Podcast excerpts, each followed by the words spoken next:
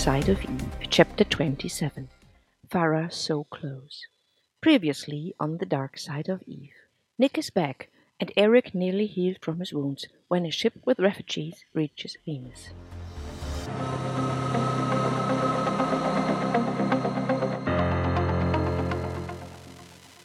Episode eighty-one. Anna and her team made a perfect job. Nevertheless, they had a problem to find good jobs for the people from Perleen. Perleen, an iced planet with a surface never had been developed very well.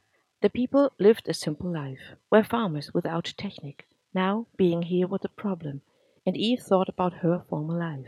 Yes, her life had been without technique too, but not as completely as the lives of these guys. She had been a doctor, and a little bit of technique was needed in this profession, even on Earth. Then Teresa spoke to Eve, and she had the best idea ever. Integrate the citizens of Perleen on the farm.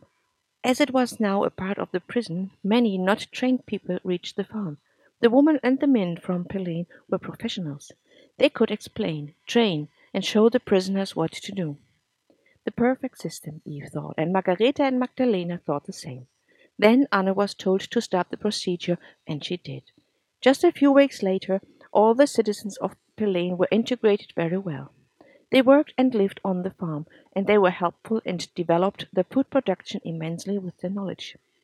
Nick was one of the first to join the program on the farm. He was one of the first prisoners who got the chance to find his way back to normal life.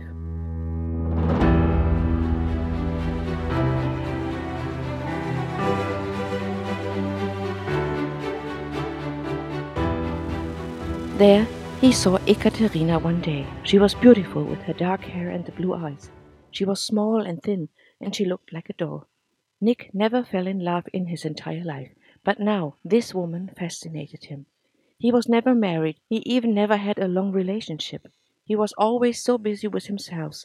He never ever looked seriously after a woman. Now, lying on his bed in the night, he thought about Ekaterina. She was an employee. He was just a prisoner, and he was sure she hadn't really seen him yet. That night, after thinking about her, and after he lost his confidence in his own person, after he did not sleep well, he felt very bad the next morning. He would never be able to talk to her, he thought, and got angry. Then, during breakfast time, another prisoner touched him, and his mug fell to the floor. Without a word, he started a fight. Two minutes later, the guards put him into chains. They took off all his clothes and sprayed him with cold water. Nearly naked, he had to stand next to a wall, and they sprayed him until he felt so cold he started to cry. Then they threw him into a prison and left him there for one day. When they opened the door again, Nick was ill with fever. He couldn't move his legs, and he was crying from the cold in his body. They brought him to the little medical ward of the farm. He was allowed to sleep in a bed and got some medicine against the fever. In the afternoon, Ekaterina appeared next to his bed, and for the rest of the day she cared for him. Nick was in despair. Now he was not just a prisoner, he was a weak, a punished guy. In such a state she would never love him, he was sure.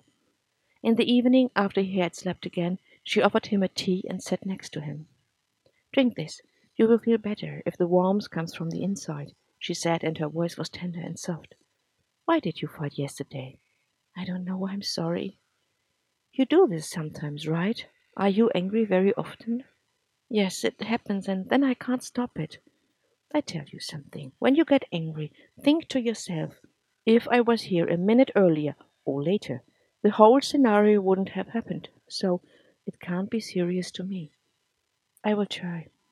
"Very well. Sleep now. You have to work tomorrow again," she said, took the mug and went away. Nick was so sad, but still so in pain, that he slept all night without thinking about her.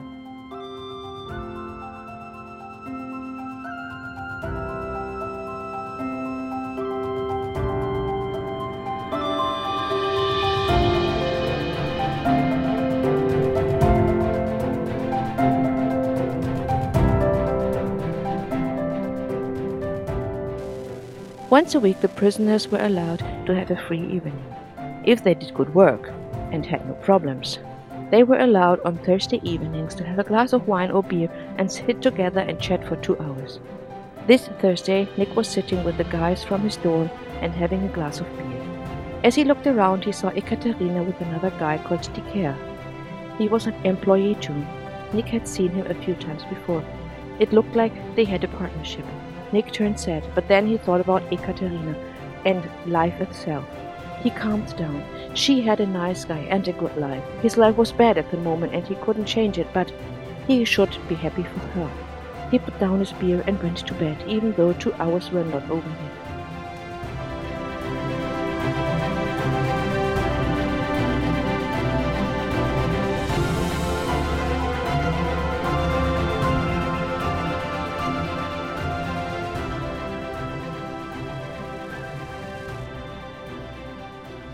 Many weeks passed, but then Eve was allowed to visit Nick again.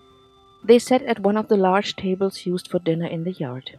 "Your hands are rough," Eve said and touched his hands lying on the table. He looked sad and tired. He told her about the hard work, the cold and the punishments. Then he asked her about the future. Some women told him after this they still had to work as dependent workers. Nick wanted to know if he had to. Luckily, Eve denied this. Margareta and Eve had to follow the rules of Matakila in this case, and he wanted Nick to be a soldier in the future.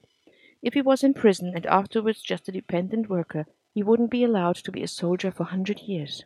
This was too long. There wasn't so much time to fulfill his fate. Why Matakila forced them to, to this, he didn't tell the woman.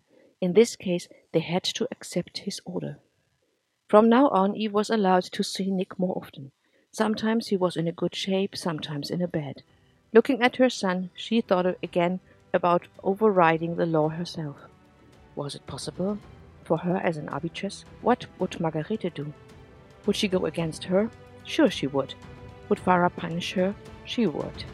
Was it worth it? No. Nick would be free in a few months. It wouldn't be worth it. She dismissed this thought.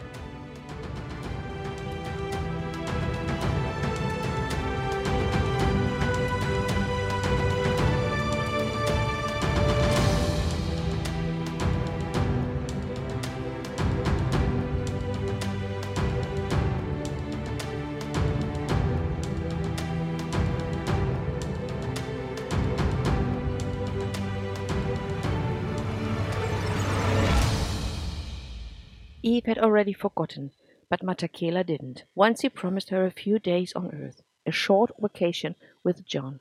Now he allowed her to go. When he told her, Eve couldn't believe it. John didn't believe it until the Linda started. First, they flew to Scotland. It still looked so beautiful, as in her memories. They spent a few days there. They slept a lot, relaxed, and went for some long walks around the cliffs. During the nights, they felt each other. They had sex mixed with tender feelings and passion. It was wonderful. The best nights since a long time, and their relationship hasn't been so intensive for a very long time like in these days. Then they went to the main part of Europe. Again, a war destroyed a lot, but now most cities were already rebuilt. The people looked satisfied. Life seemed to be peaceful. Eve read the newspapers. She wanted to know if everything was right. She still cared about the people from Earth. Was the peace stable? Did the humans feel good? After this, they went to Thailand and spent a few days in a luxury hotel with a white beach. They had sex at the night, but also in the pool, on the terrace, everywhere. It felt fantastic. At first, John was shy, but after a while he tried to have sex in several places. It was fun and satisfying too. They enjoyed it to the end. Rich people live like this, Eve thought, and she was rich in a certain way. Could she stay here, live like this? No. She had her children, her work, her responsibility, her home. Can I come more often to this place? Perhaps. Can I show to the children? Perhaps. Would they enjoy? Well, perhaps. Why not? Because a sunset is romantic only if you are in love. Children don't see this.